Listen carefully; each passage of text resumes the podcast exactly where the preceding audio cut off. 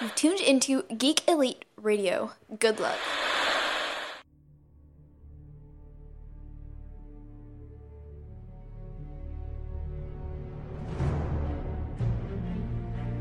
The future comes, and now my watch begins. It shall not end until my death. I shall miss no game, withhold no news, report all rumors. I shall wear no jerseys and plead allegiance to no side. I shall live and die on my webpage. I am the word in the darkness. I am the watcher of the TV. I am the megaphone that informs the realms of geek. I pledge my hands and name to the Geeks Watch, for the geeks and all the geeks to come.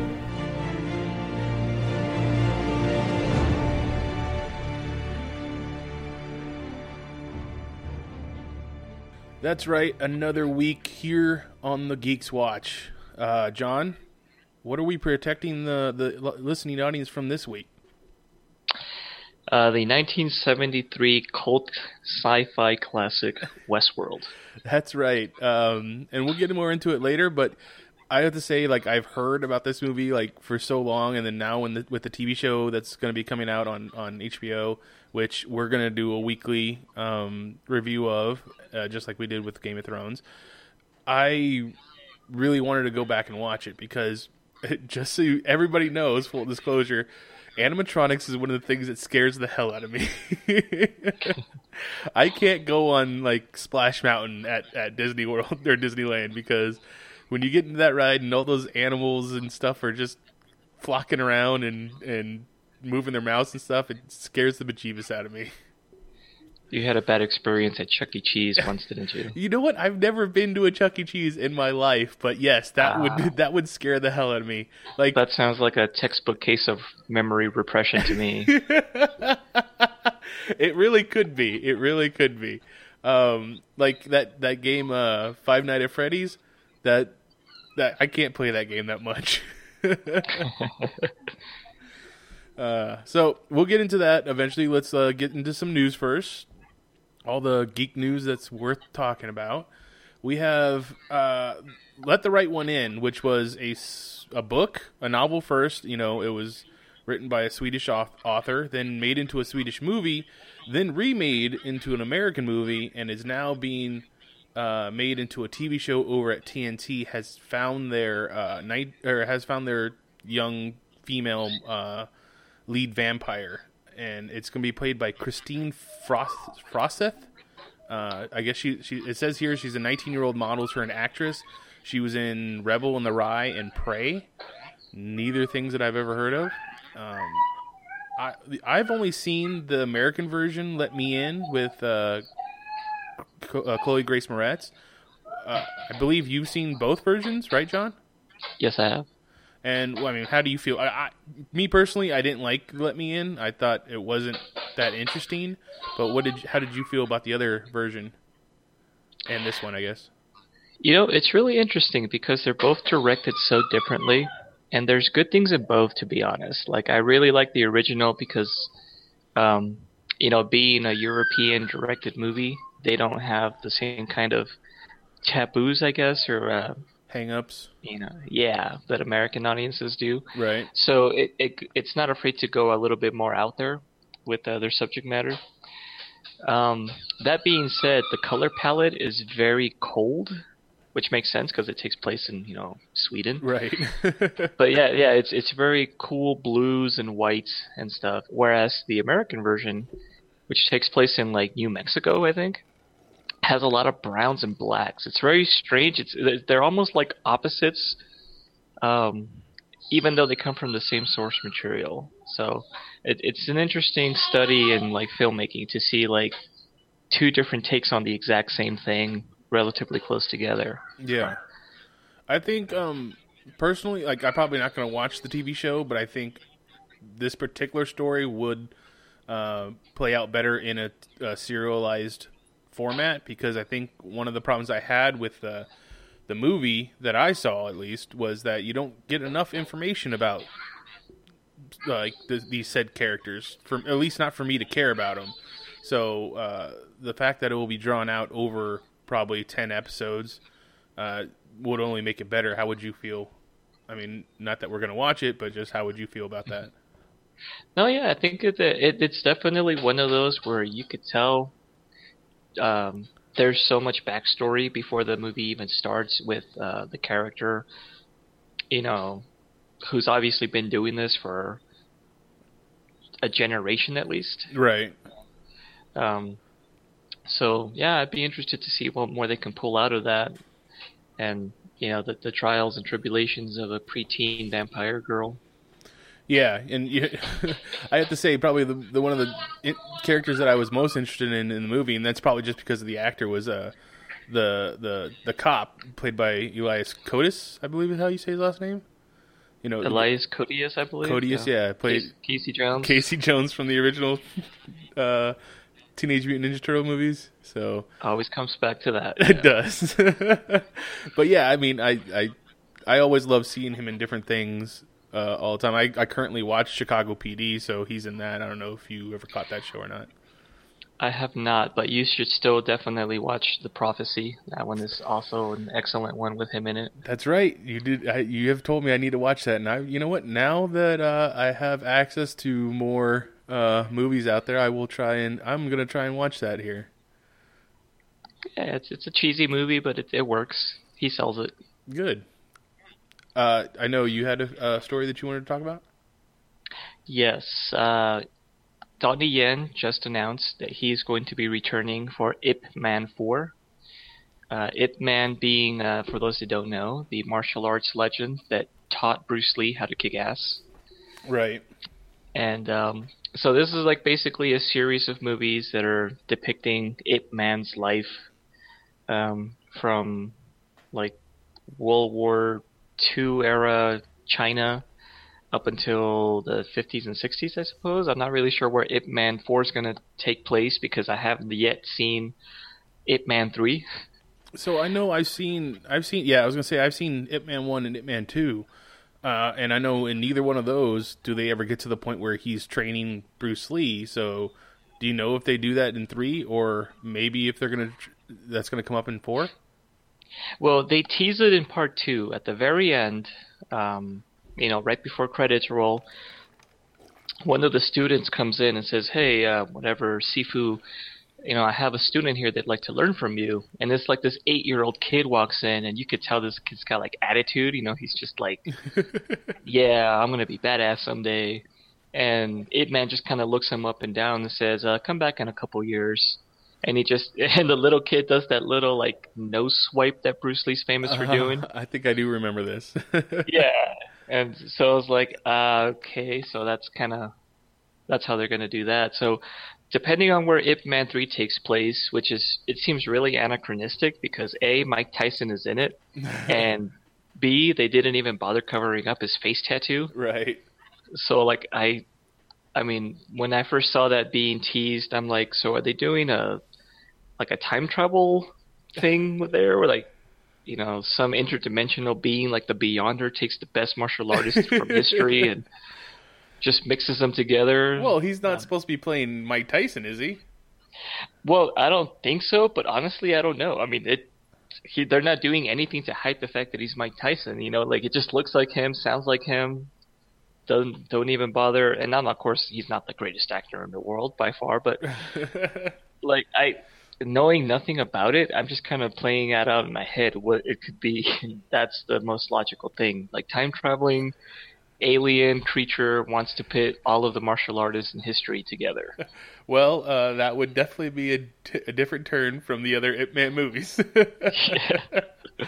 but I would watch it if that was true. I, I would love to see that movie. A Kumite in uh, extra dimensional space where they just time traveled and plucked out all the greatest fighters of time.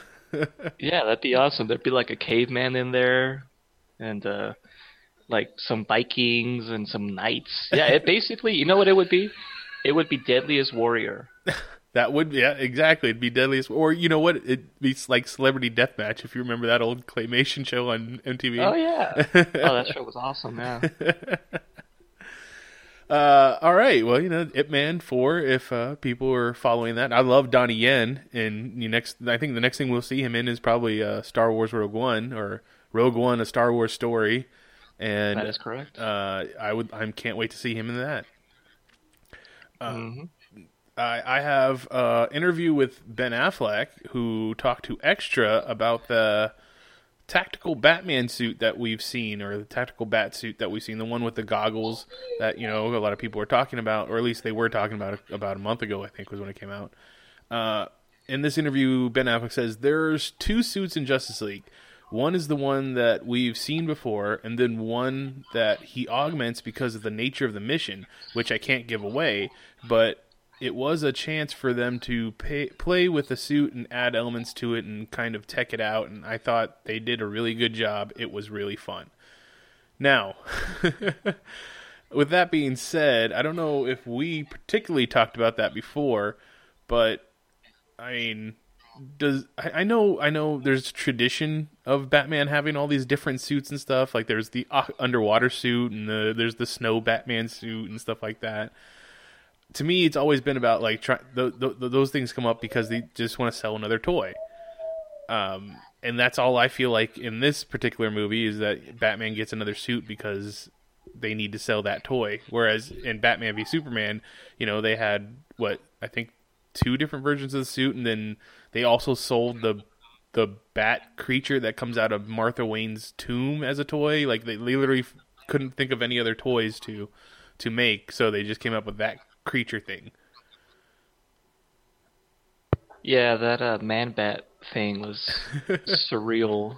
There's too many dreams in that movie. It's like he was trying to like out Nolan Inception or something. That- I didn't even think about that. That's right. They, no, they were like, "Well, Nolan made Inception, and he made the other three Batman movies that were really good. We should throw Inception stuff in here." But you know what? I don't buy the the whole. Uh, I mean, yeah, that they they make toys, you know, out of things.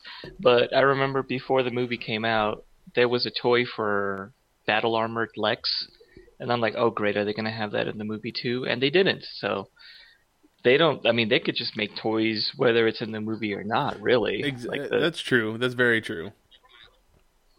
Uh, one of my favorite Batman toys growing up from the original Tim Burton series was a gold-plated Batman with a jetpack, and that was nowhere to be seen in the movies. It was just I don't even know what the, the, the logic behind it was, but hey, it's it's a gold Batman. It's awesome. Because you know, gold wouldn't shine in the middle of the night when he's trying to hide from ba- from bad guys or anything. I think he was supposed to be like atmospheric re-entry Batman or something. Shot up into space. Got it. Yeah. Uh, let's see. So, is that well? He said is that there's there is a logic behind it. We just didn't know it yet. Right. Exactly. Ah.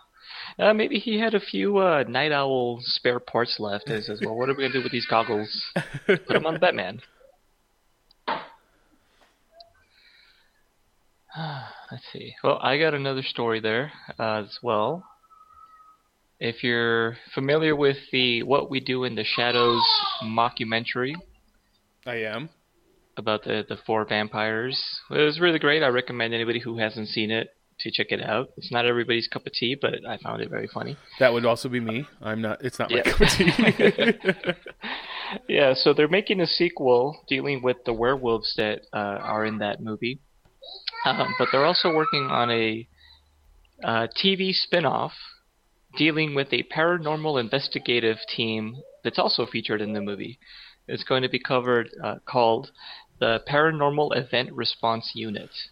oh. and it should be um, it should be in the same style of mockumentary where you have a camera crew following them as they investigate, you know, strange phenomenon. And uh, it, it seems they already have a, a season ordered, and it's going to be premiering in New Zealand first, and uh, hopefully we get it on Netflix or something like that over here as well because, um, uh, you know, the Jemaine Clement brand of humor is not for everybody. I agree that a lot of his stuff is hit or miss, but there's you know this one in particular hits the funny bone for me. So it would be like um, a lot of those ghost hunter shows that you see on like Travel Channel or used to be a lot on Sci-Fi Channel and stuff, right? But just Yes, making fun of that and be parodied to be scripted. Yeah, this one will be intentionally funny. All right. Uh, well, that's you know that's it. I there are a lot of fans of, of their brand of comedy. I just don't happen to be one of them. So I, I hope it's good. I hope everything's good. Yeah, me too. Um, this weekend was the was the premiere of Luke Cage on Netflix. Uh, I personally have gone through seven episodes so far, and one of the reasons why I didn't get through more episodes is because most of Saturday uh, Netflix was was down. Like you, you couldn't watch anything off of it. So I, I just have to imagine that you know Luke Cage was doing so well, everybody decided to tune in and broke it net, broke broke Netflix. Uh, I think once the Defenders comes out, it will probably break all of the internet. All I can say is, um, without giving away where I work or what I do for a living, that I had yesterday off. You're glad that you did, right? Yeah. um, that's true. So with with that also being said, well, actually, I mean, how do you feel about the the different shows so far? Daredevil, uh, Jessica Jones, and now now Luke Cage. Well, I haven't seen Luke Cage yet, but it seems like I mean Netflix is doing a great job getting the right people involved to make the shows. And I mean, I, haven't had any complaints so far with their Marvel licensing. So I'm looking forward to Defenders. Um, my only, if if it if this could even be called a complaint, is um, I remember back in the day, uh, early 2000s, when the Iron Fist movie was being tossed around. Um, Ray Park was attached to it. Ray Park, yes, and uh, I even got to have a conversation with him about it at Comic Con one year when uh, we ended up at the same after party, and uh, Franny, our mutual collaborator, said, uh, "Hey, let me introduce you to him," and just kind of walked up to him, said, "Hey, Mr. Park, this is my friend John." I was like, "Whoa, you can do that?" that is pretty awesome. yeah. So yeah. So then I just kind of like was pretending to talk to him like like it was all cool and I wasn't squealing on the inside. And uh, we talked a good length about Iron Fist, and he was telling me how excited he was about it, and um, you know, like I obviously he was an accomplished martial artist. You know, he's played Snake Eyes, he played Darth Maul. He uh, Didn't he also play do like oh I don't know if he played but he he did this the the martial arts work for like Scorpion or Sub Zero or something like that in the original Mortal Kombat movie? uh, he was the stunt double for Zubs uh, for Raiden in Mortal Oh. Kombat 2. Oh okay. He he was uh uh oh man what is that actor's name now from Warriors? I can't think of it at the moment. But he was he was Raiden in the second movie. Okay, that's it doesn't matter. We'll go on to the next Yeah, thing. he was Dexter's dad. Dexter's I know who you're yeah. talking about. Yeah. Yeah, the James Remar. That's me. his name. James Remar. That's the guy. I love him. Anyways, sorry to cut you off, but Oh, that's all right. And uh, oh, another fun fact: he also played the Headless Horseman in the Tim Burton movie Sleepy Hollow. That's right. I remember about that. But yeah, I, I think it's it's a you know it's unfortunate that he doesn't get to play Danny Rand now. Uh, I understand. I mean, I kind of understand it from the, the the studio side of it. You know, they waited way too long, and he's a little bit on the older side. But I imagine he could still kick ass because he just did Snake Eyes in the second GI Joe movie just fine. But uh, I would I think it'd be a very big detriment if they didn't use him somewhere in the Marvel uh, uh, cinematic universe, either movie, TV, or uh, Netflix show at this point. Mm, I vote for Darkhawk. Darkhawk, wow, you're just going, you're going deep cut there. Yeah, that was one of my favorites in uh, when I was little, and I was like, why doesn't this character get more attention? This guy's cool. well, you know, like maybe we see we see uh, Stick and Daredevil, so maybe like he'll be the person that trains Danny Rand in in uh, ah, Iron there you Fist. go. Yeah. So that that'd be kind can that could that. be pretty cool. Or maybe he plays Danny Rand's dad. You know, I don't know. Uh, Yeah, maybe. Well, he's not that old, but yeah. maybe. well, Danny Rand's dad died when he was younger, so it would be flashback. Oh, flashback. Okay. Yeah. All right, I can get behind that. Uh, but also, I wanted to talk about with Luke Cage. We have uh, Tarantino, who did an interview, and he kind of talked about the the problems he had with the changes they made to the Luke Cage story. He uh, he being a huge fan of of Luke Cage. Uh, this is what he had to say. He said, "Well, frankly, to tell you the truth, I might be one of the pains in, in their asses because I love the way the character was was presented so much in the '70s. I'm not really that open to a rethinking on who he was. I just think the fir- that the first issue, the origin issue, was so good, and it was really Marvel's attempt to try to do a black exploitation movie vibe as one of their superhero comics, and I thought they nailed it. Absolutely nailed it. So just take that issue one and put it in a script form and do that. The Luke Cage Hero for Hire era. That's the era. And you know, if you look at a lot of, uh, I mean, obviously look at a lot of uh, Tarantino's movies, uh, especially as of late, he he loves that grindhouse black exploitation era movie where uh, those type of characters are are utilized, and you know, obviously. Luke Cage being created in the 70s as a comic book form of a black exploitation character that you see, you saw in, in in the movies like uh, Shaft or uh, you know, Cleopatra Jones or uh, you know uh, Dolomite. That that was a, a, a, sign of the times, but this is obviously 2016, so they wouldn't do that. And I, the, from the episodes that I've watched so far, it's it's it's very interesting because it's a very much the show is very much aimed at uh, empowering African American America, you know, kind of thing. Oh yeah, it definitely pays. Um, I think it does well from what I've seen because I haven't seen the show yet. It looks like it does a good job of like paying homage to like the the 60s and 70s roots while keeping it contemporary, which is a pretty tough thing to balance if you don't have the right tone. Oh, very much so. Yeah, but if Tarantino's really into that, oh, you got to keep it like it was back in the day. You can, you know, you shouldn't be changing it. I recommend he uh, direct a movie about Lois Lane when she gets turned into a black woman for a short time. Do something with that and see how uh, how that turns yeah, out. Yeah, see how how well that works out for him, right? Yeah. uh, yeah, I mean, and and once I mean, obviously you got to take Tarantino with a grain of salt, or you know, you have to under, you have to know what type of. Did you say a gram of coke? well, I said a grain of salt, but gram of oh. coke might work too. okay. Just making sure. I mean, I mean, look at it. I mean, I don't want to talk bad about the guy because I like about fifty percent of his movies, uh, and the ones that I like, I really like. But um, he's a white director who thinks he's a black guy that's obsessed with who that's obsessed with Asian culture, like and feet. So uh, you, you just have to know that he's kind of a kooky dude. You know, I had never had Tarantino distilled like that before, but that's like exactly right. that is that is what he is. He's uh he's uh black exploitation, Asian exploitation, and feet. Yeah, that's it. Those are his movies. Uh, so there you go. Uh, that's what uh, that's what I had to say about Luke Cage this week. But I, I so far I'm enjoying the series. All right. I just had a visual of Tarantino and Joss Whedon having like brunches together, and the conversations they have I always end up to their feet of their co-stars. so weird. Wait, does does Whedon do a, have a feet thing in his movies? Because to me, it, it seems oh, like yeah. a it seems like a butt thing. He he always like has close ups of of male and female butts. Well, that he does, but you can definitely tell with um, there's a lot of bare Summer Glau feet in Firefly. Ah, and that's true. Um, I believe in Avengers, he he had some tracking shots of Gwyneth Paltrow walking around barefoot.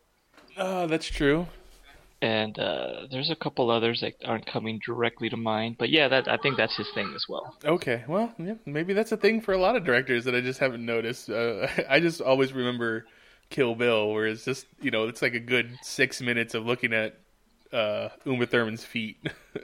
oh, wasn't that appetizing? I was like, I could see toe hair. What the hell? Hey, we all have toe hair. You know, she's just a person like everybody else.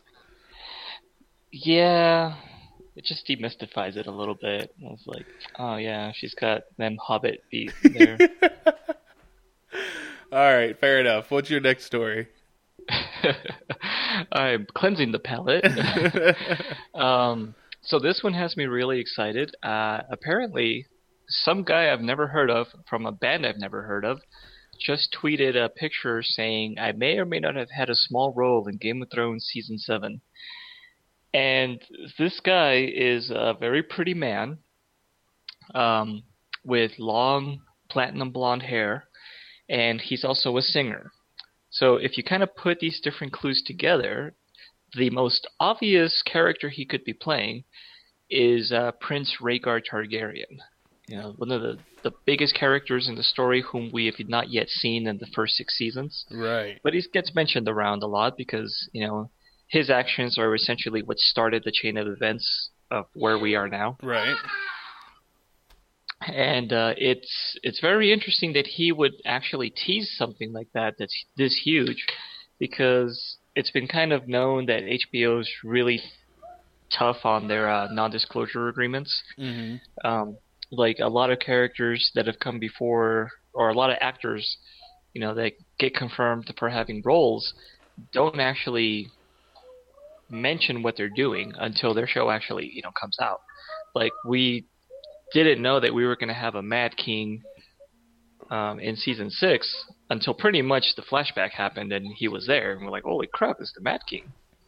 You know, we knew that Ian McShane was going to be in it, but had no idea who he was going to be playing until pretty much literally the show, you know, his episode premiered, and it was like, "Oh, he's just like a one-off character," but it was interesting that uh, this guy who fits, I mean, talk about a guy who looks like he was born to play a part. This guy is just like chiseled jaw, completely handsome. He's a singer. Who, and the reason why that matters is because Rhaegar is mentioned like half the time. If he's not, if they're not talking about how cool he was in battle, it was that he was also a fantastic singer. Really? And yeah, like they say that you either saw him with a sword in his hand or a harp. You know, like he was just that kind of guy. So if uh, you you say that he was he's essentially born to play this character, what if like George R. R. Martin is actually a fan of this band and they he created the character after him? Maybe. I I mean, that's the thing. Like, it it it seems too good to be true that this guy could be hinting that he's gonna play Rhaegar.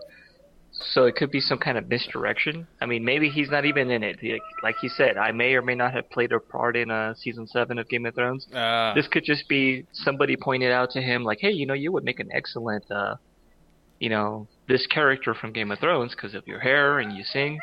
and so he tweeted and- it out, and then someone on the internet news cycle just saw it and was like, "Oh, maybe."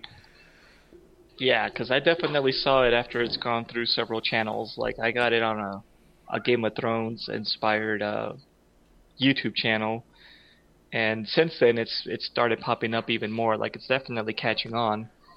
Um, which is the only reason why, like I said, you know, somebody pointed out on one of those videos that HBO would probably have a shit fit basically if he did something so brazen.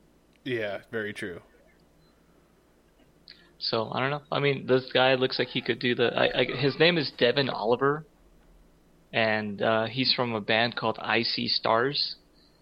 And Again, neither neither of these are things I was familiar with before last night. So I still don't really. I, I saw one music video and I'm like, well, that's not my type of music for sure. it, it sounded like a much heavier version of One Direction, basically. oh, okay. All right. Well, you know, I hope he's a good actor if he did get the part then. Well, yeah. Or if, if he's not a good actor, I hope he dies well.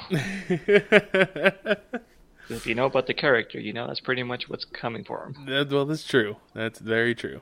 Uh, Stranger Things, another show that we've talked about on this podcast, and very much anticipating season two.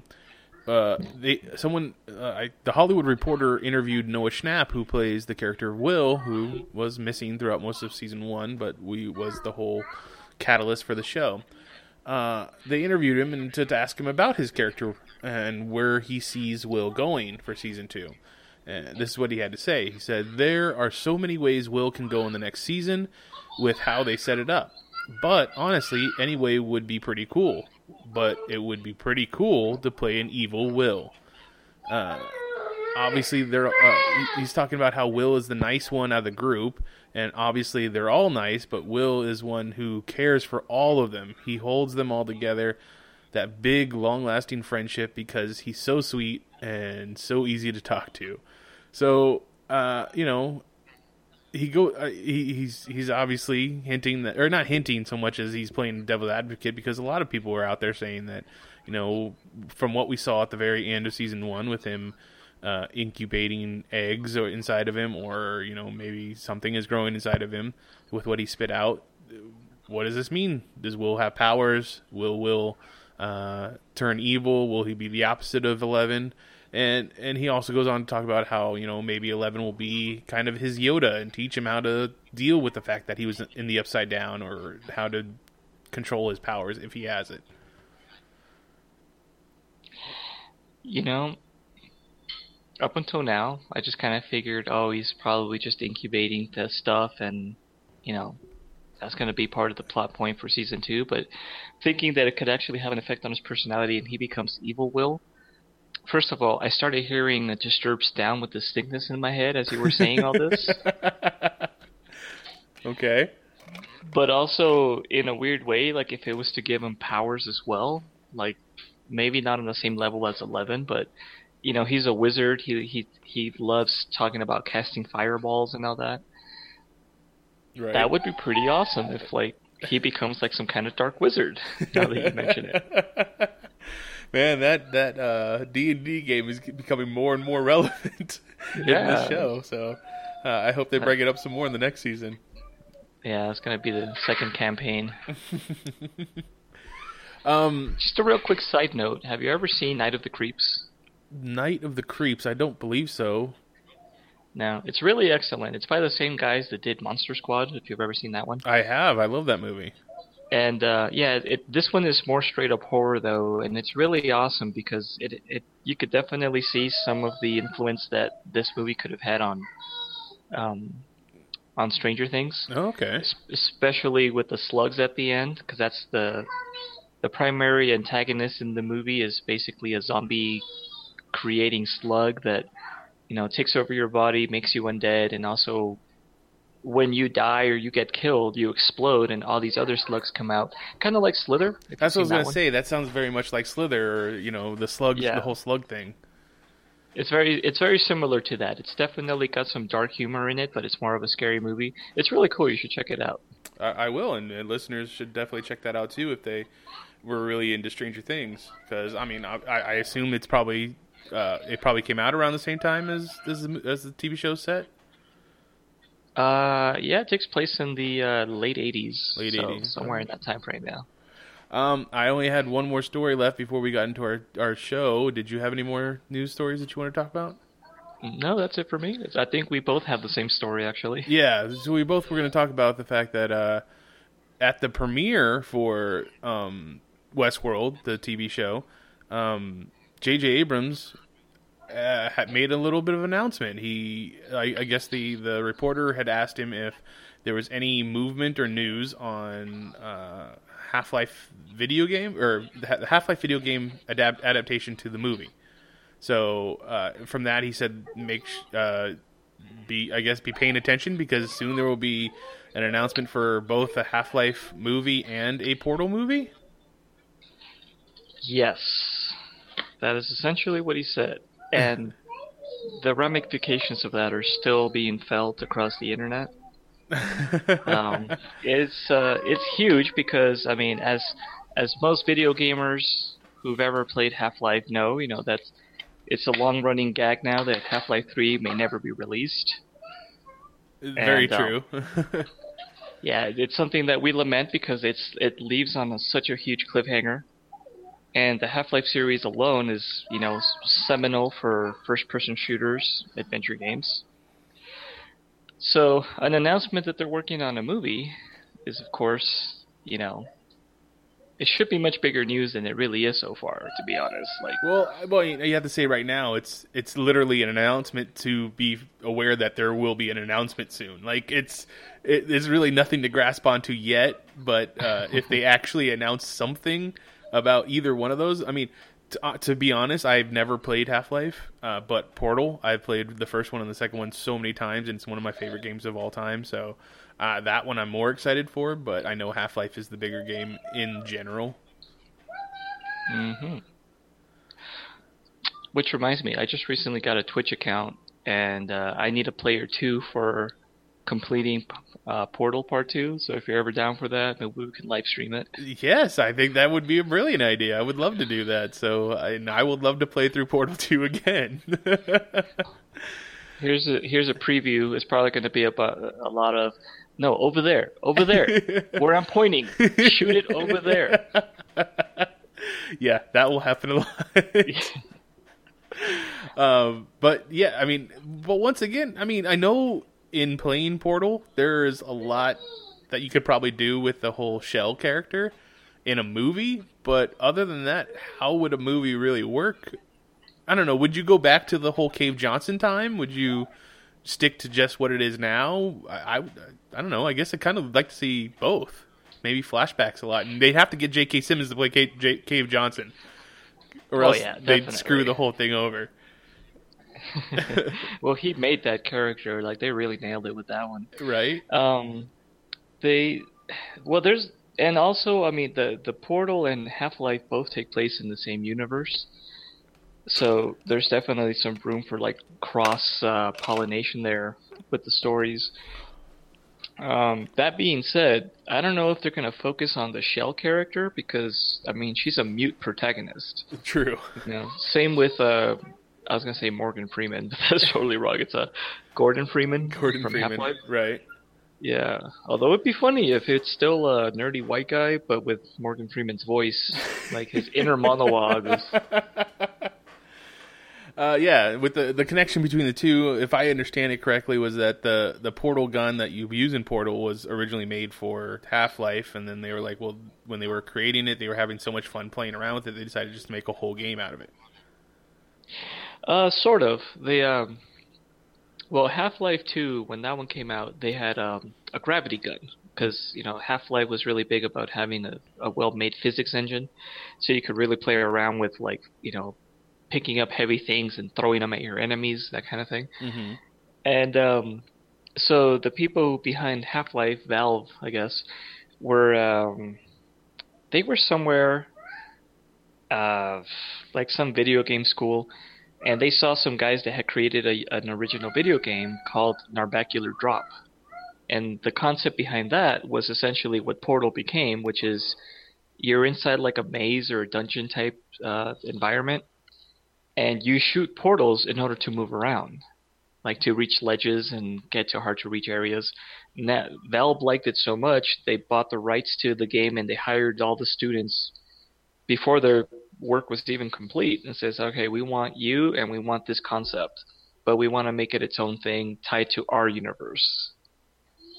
And yeah, they were originally supposed to include the portal mechanic in Half-Life, but for whatever reason they just decided to make it its own game instead. Oh, okay. And and and You could still use the portal gun though if you have the right mods. Oh, really? Yeah. Uh, I, I do have to say that you know, uh, talking about a movie version of it, there are plenty of uh, you know fan made movies of, of Portal on on YouTube, and one of them happens to be uh, made by Dan Trachtenberg, who directed the Ten Cloverfield Lane from earlier this year, which was amazing. So, and his Portal movie, which is obviously very short, is is is really good too. So, if anybody hasn't seen that, they should go and find it on YouTube. Yeah, that was it was very well made uh, for a fan film. I mean, I think it's what even got him on the radar uh, for Bad Robot, you know, in J.J. Abrams' company. Right. So um, I, it definitely seems like that was like he's going to be a part of it in some form or another. I, w- I would definitely hope so.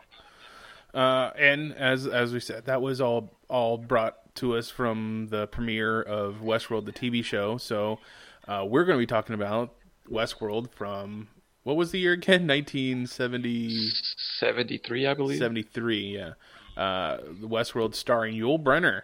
Now, he is uh, credited as the gunslinger in this because he's a robot in the in the Westworld theme park. Um, but obviously, he was uh, the main character in the 1977 version of Magnificent Seven. I don't know if it was what year it was, but uh, yeah, that was or 1960. Wow, even further back.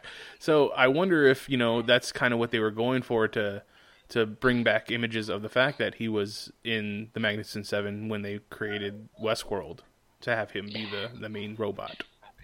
Well, yeah, I'm, I'm sure he was the Clint Eastwood of his day. Like, who do we associate immediately with westerns? Well, Yul Brynner. and so, like, I'm, I'm guessing in some kind of meta joke, you know, he was like the epitome of the cowboy character. So you gotta have him in your, you know, western themed world. Right. Exactly. Um, other actors in this was James Brolin, which I don't think I've ever seen anything with James Brolin being young. I've always only seen James Brolin be old. So uh, it was interesting uh, to see a young James Brolin, and then Richard Benjamin, who plays basically the main character of Peter Martin, who, uh, spoiler alert for this, you know, already forty year old movie, uh, he survives, but um, his character has never been to Westworld before, whereas his best friend James Brolin, or at least his friend James Brolin, has been to Westworld before and is kind of showing him around and what what to do. Uh, it was written and directed by Michael Crichton, which I found very interesting and didn't know uh, beforehand, because you know the we I think I know him mostly from from for Jurassic Park, writing the Jurassic Park book. Yeah, he's, he's a interesting guy. The more you get to find out about him, I mean, not only was he a doctor, but also a screenwriter and director, and he's not known for both of those. So it kind of tells you a little bit about that. um, I think he also directed most of uh, the Thirteenth Warrior. Really? Um, I love yes. that movie. Yeah, but that was heavily re-edited and reshot because I, I guess his working print was kind of a mess. Ah, So it was one of those where the studio took it over and then just tried to cut their losses. But uh, yeah, I think that was a fantastic movie too. Really good adaptation of The Eaters of the Dead, right, which in itself was, I think, an adaptation of the Beowulf myth or right. folk folktale. Yeah. It's a lot of yeah, tele- game of telephone, but um, yeah. So Michael Crichton, accomplished sci-fi writer, you know, he does, has done other movies like uh, Andromeda Strain, uh, Congo, which wasn't that great. What? I Um, love Congo. Get out. Especially Tim Curry's character.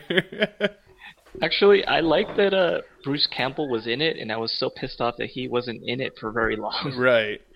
Well, anytime Bruce Campbell's not in anything for very long, you should be pissed because Bruce Campbell is amazing.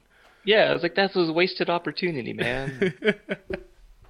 but um, yeah, and also he was the uh, creator of ER, which I find interesting. That that was originally meant to be a movie, but that they turned it into like ten seasons of a medical drama. I'm like, wow, what what was the movie going to be like? Yeah, a medical procedural that you know I guess could have yeah could have been a movie.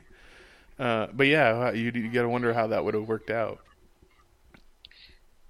Yeah, just uh, George Clooney. Oh, speaking of which, so kind of tangential to this, but the whole time I was watching this movie and the two main characters, all I kept thinking about was how uh, the dark-haired guy with the mustache looked like George Clooney, and his best friend looked like Christian Bale.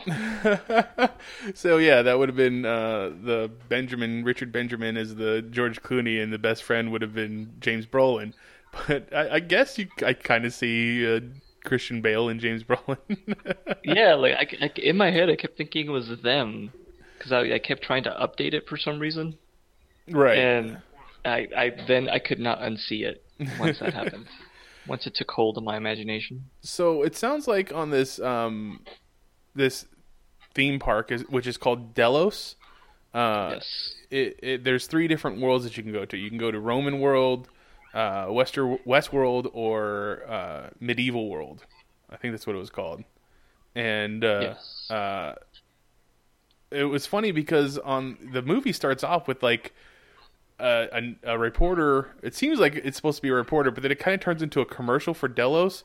But like he's interviewing people as they come off the plane from Delos, talking about where they went and how they had a good time, if they had a good time, and then uh, you know, you, you get to you, you find out that it cost a thousand dollars a night to to be in one of these theme parks. Uh, uh, so obviously it's it's only for at in the 1970s. I would assume the super rich if you're going to spend thousand dollars a night. Uh, what what did you think about something? Like, would would this be if you had that kind of money and you know it was an option for you? Would you want to do it? Well, the first thing I thought of when they were saying thousand dollars a night and how much money that was back in the seventies, I was like, wait, so adjusted for inflation, I wonder how much that would compare to like spending a, you know, a day at Disneyland these days.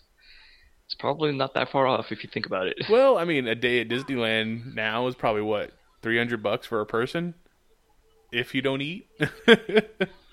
And if you don't stay at the hotel, yeah. yeah, uh, but uh, I mean, I imagine if you adjust for inflation now for a thousand dollars a night, you'd probably come up to a couple ten, like ten to twenty thousand dollars a night.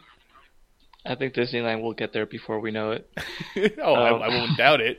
I mean, they're eventually we'll have the Disneyland on on the moon, and that will be, be around that that price. Lu- Lunar Disney. Yeah, that's right. Be- It'll be just cool. like that episode of Futurama.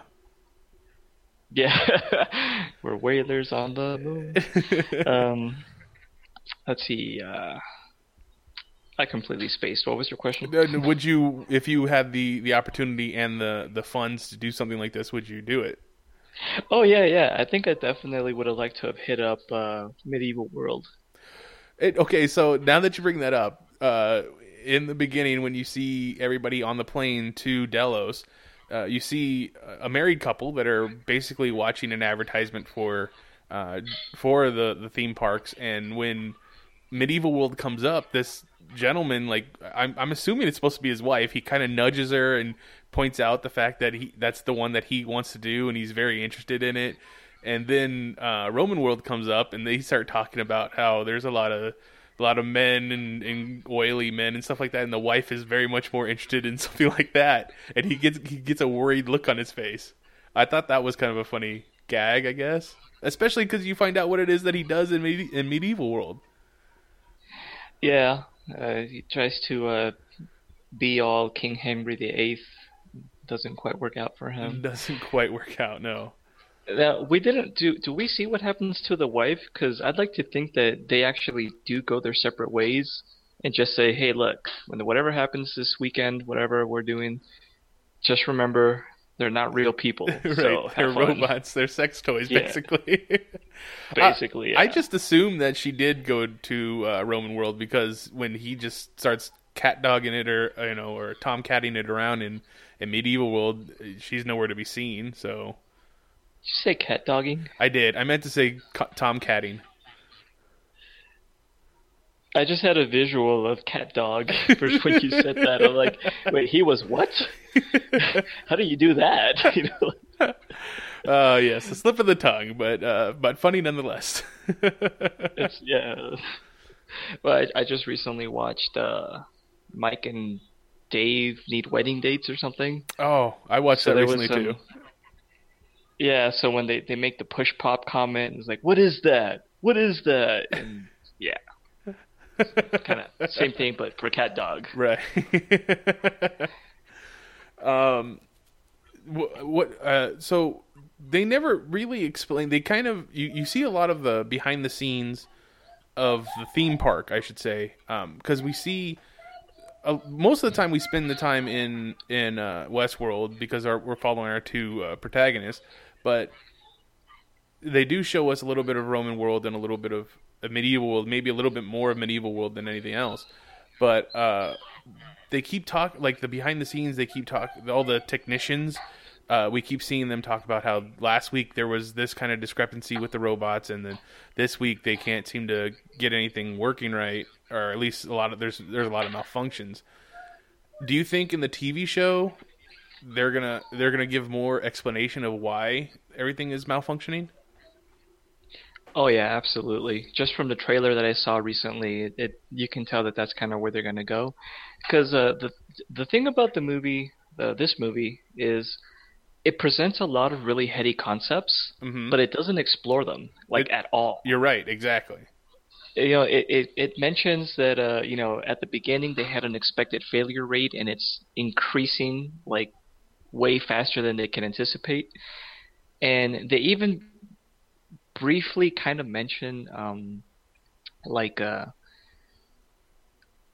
essentially they're describing a virus without calling it that. Right.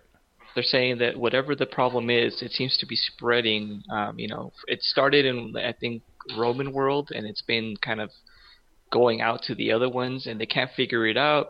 And at one point, they even mentioned something like, "We honestly don't even really understand how some of these machines work now because some of them were made by other machines, you know, and it's it's improved on the concept or the design, you know, since then." And I'm like, well, that's a very uh, there's a lot of ideas in here Right. that you can make entire movies about, and they have. You know, like Skynet, for example, from Terminator, Mhm. can kind of be derived from this type of thing. Uh, the machines from the Matrix, that was one of their big uh, themes. Is that you know we created an AI, and that AI created like a whole slew of uh, of intelligent machines itself. So at one point, you know, we basically created the machine god that created, you know, the Matrix Right. and um, they, there's there's no explanation as to what exactly is happening with the machines, but they are definitely becoming disobedient, not obeying their programming, and in the case of the gunslinger, apparently holding a grudge. Yeah. yeah, that that was interesting because uh, I mean, obviously the gunslinger is supposed to be the antagonist in Westworld, like just in general. Like anytime any any new people that visit that that that world, you know, the the the fantasy of being in a in a western is that you're going to be the guy that comes in and takes down the the fastest gun or the guy who's terrorizing the city or the the town or something like that, and that's what the gunslinger plays. But it almost seems like every time they bring him back every day after being shot, he he still remembers the guy who shot him last time and he wants to get his revenge.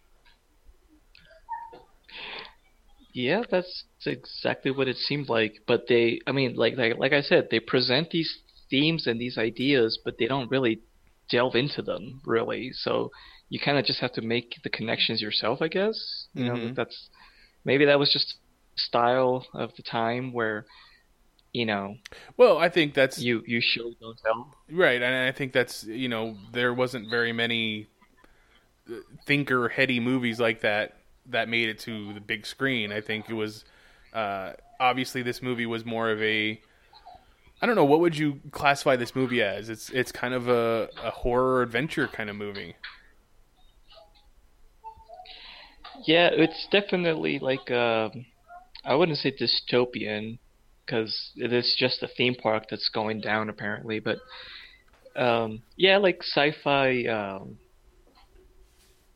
I don't know. Is there something less scary than horror, but still kind of like Right. uncomfortable? Well, that's I, that's what I was trying to get at. Is that I think if you were to make this movie today, and that's probably what the TV show is going to be a lot more like. It's, it'd be more of a sci-fi psychological thriller instead of a horror, and you would have the idea of you know maybe being chased by these robots, but you'd also you- you'd also uh, venture into the whole idea, the the existential uh, meaning behind the fact that these robots are are malfunctioning to the point where they're they're becoming aware, kind of thing. Killing the guests, Right.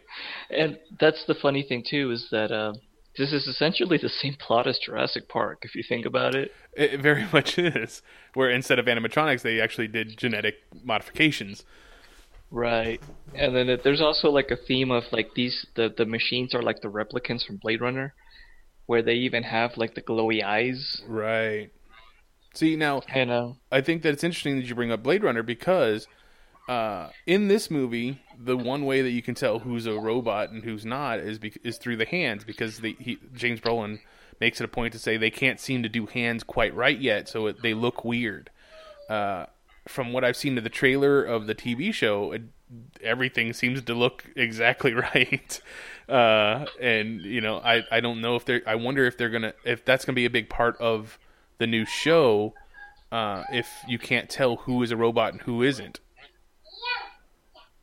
Yeah, that's gonna be interesting, and that's where I was also getting like a really strong Ex Machina vibe, where you know if uh, if the if the AI is so good and there's no physical distinction between a person and a machine, like how can you tell?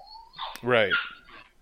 And uh, but it, it definitely looks like they're going to be exploring the concepts of uh, the, uh, the the machines having personalities. Because one of the things I saw, um, not Dennis Hopper, was Anthony Hopkins was Right. asking one of the machines, is um, did you dream or something like that? So ask something about like if the machine was having dreams Right. or like or did, did you dream again and that's a really big concept from blade runner or the original story at least to android's dream of electric sheep Well, see, the way And- that I had seen that in the trailer was that uh, because he's he brought her online, I guess is the best way to put it, while he's repairing her and and talking to her that way, he's referring to Westworld as the dream. Like when she's uh, being inside Westworld, that's that's his dream. That's her dream, and that's the best way for her to process it. Even though, I don't know, that's just how I saw the trailer.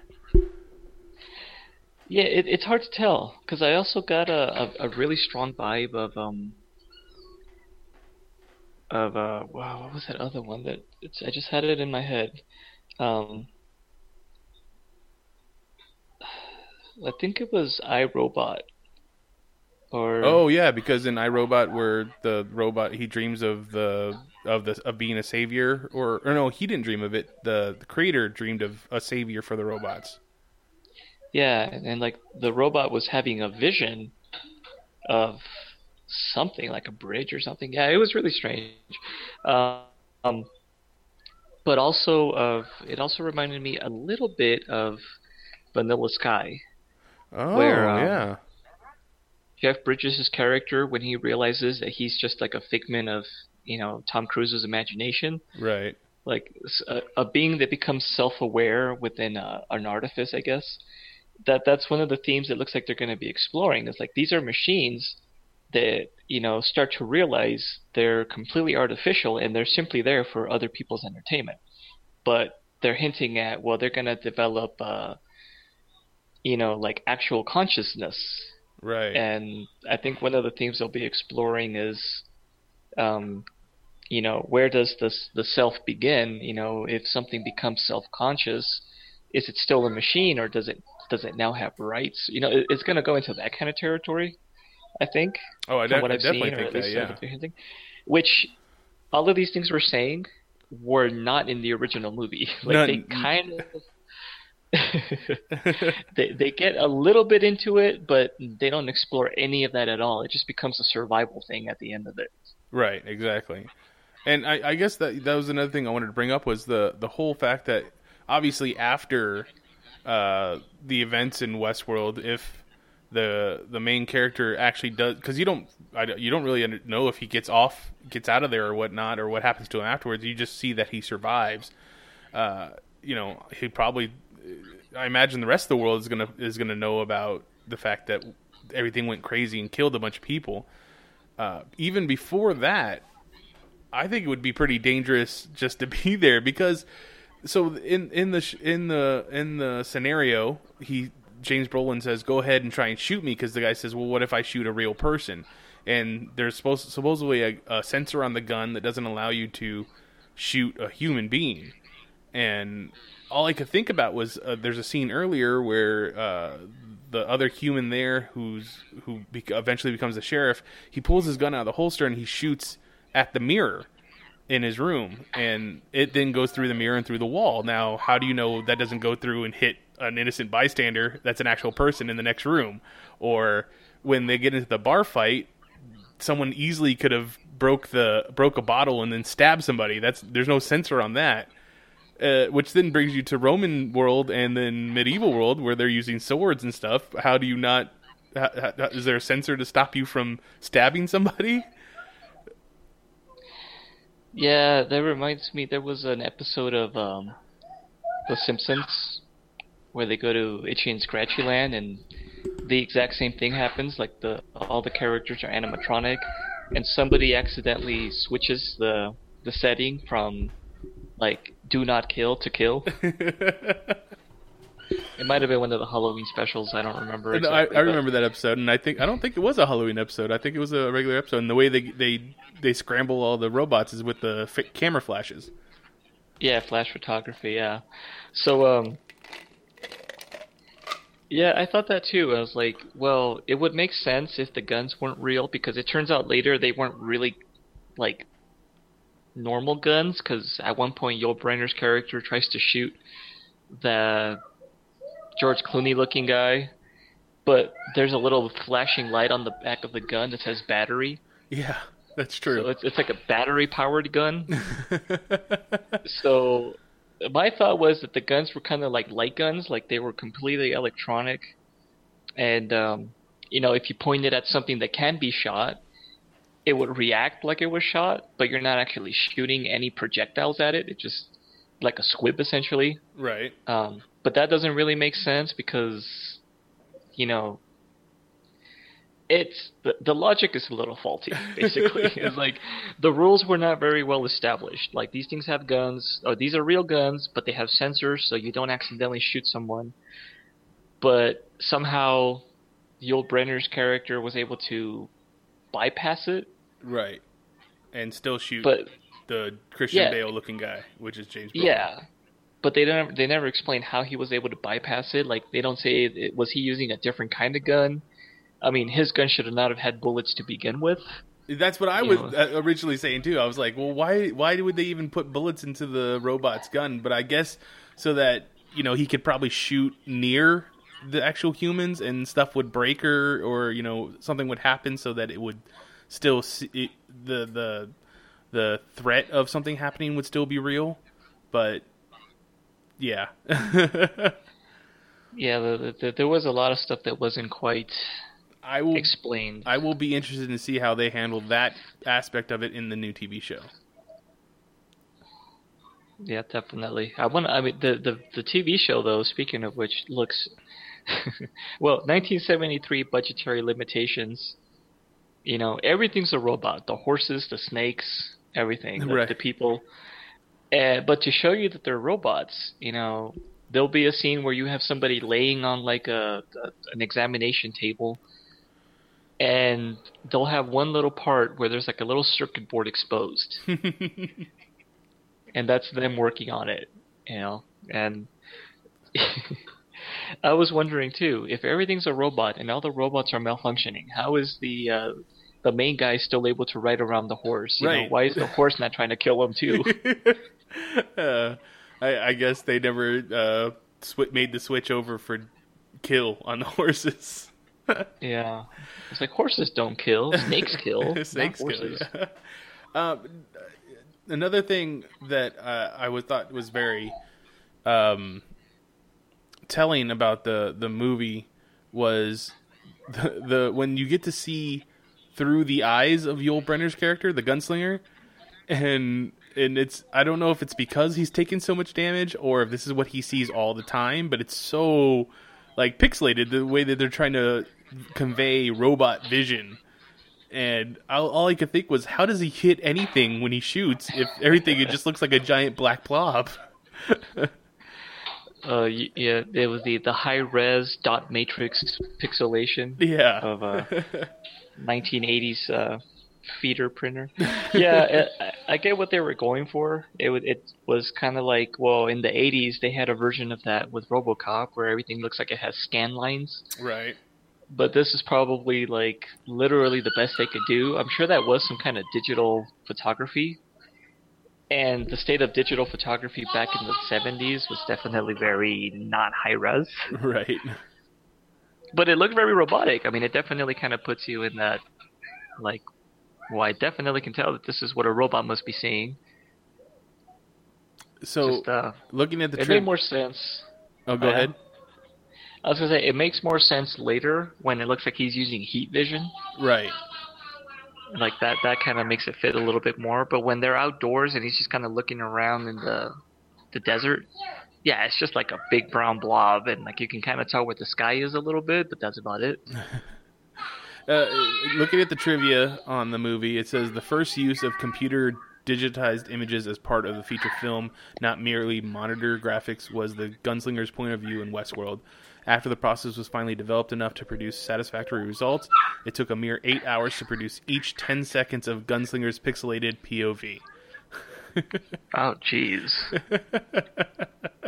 well, we've come a long way. I can It was, say that much. yeah, we definitely come a long way from uh, 1973. So there you go. There, there's that. Um, oh, apparently this was also the same Western set used in Blazing Saddles in 1974.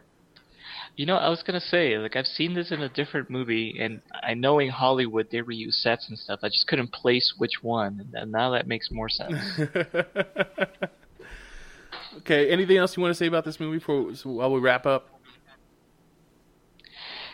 Um, watch it if you're a fan of sci-fi and you kind of want to see where a lot of modern movies get their inspiration from. Not just movies though, like TV shows too. Like as we were speaking with uh, with The Simpsons, uh, obviously was a very much a uh, homage to Westworld.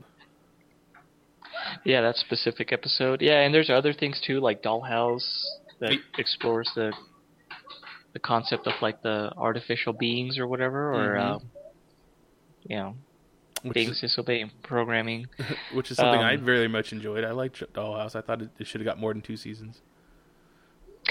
well, that's the Whedon curse. That's true. If he, if he could focus on something other than the feet, maybe he can get some work done. Brought it back around. uh, I'm, I'm right. yeah, there. it, oh, go ahead. Oh, I was just gonna say it has me psyched for the for the show because now that I have the the basic gist of it like in my head, I can kind of see where how they may expand on the themes in the show. Um, I you know now that I understand where that kind of Vitruvian man wheel thing comes from, like what that's supposed to be. hmm Um, you know that that looks like that's how they create the artificial beings, and they basically create the the human form around a metal like skeleton or like very Terminator like. Right. That looks kind of interesting. So I'll, I'll be interested to see how they do it, what they where they go. and uh, and I'm I'm right there with you. I think it's it is for anybody that would like to see kind of a motion picture history history kind of uh, thing where you want to see where a lot of the ideas for a lot of modern day sci-fi comes from. You know, you have to check out some of these older sci-fi movies. Uh, I also saw that there's a sequel to the movie called Futureworld, which I don't know. Maybe I want to check out now because I've seen the I've seen Westworld. You know, I thought that was a knockoff when I saw that show up on uh, my feed. if that's a sequel, I'll have to check it out too now. Yeah, I can only imagine what their version of the future is back in the seventies. yeah, it was made in uh, 1976, and it's got Yul Brynner returning as the gunslinger again. So it's definitely a sequel in in all correct rights. So yeah, I might have to check that out just to just to see where they went with the story. Yeah, maybe it was like Jurassic World. You know, it's been uh, a few years, but they reopened it. Everything's good again. Oh no, it's not. oh no, no, we still we still messed up. We we created things that were very bad. I think the lesson is just don't create AI for entertainment purposes. exactly, exactly.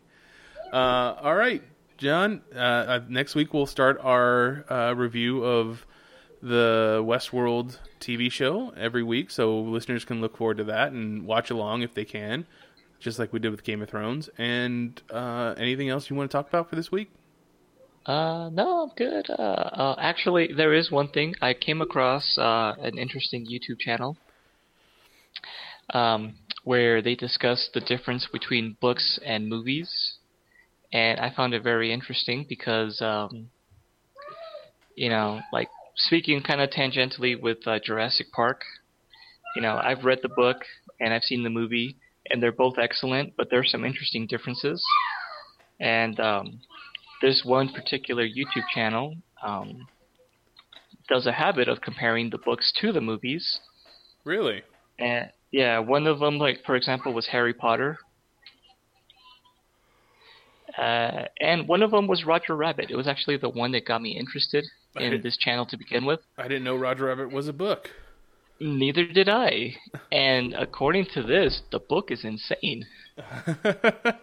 I can only imagine. It is, yeah, it is very different.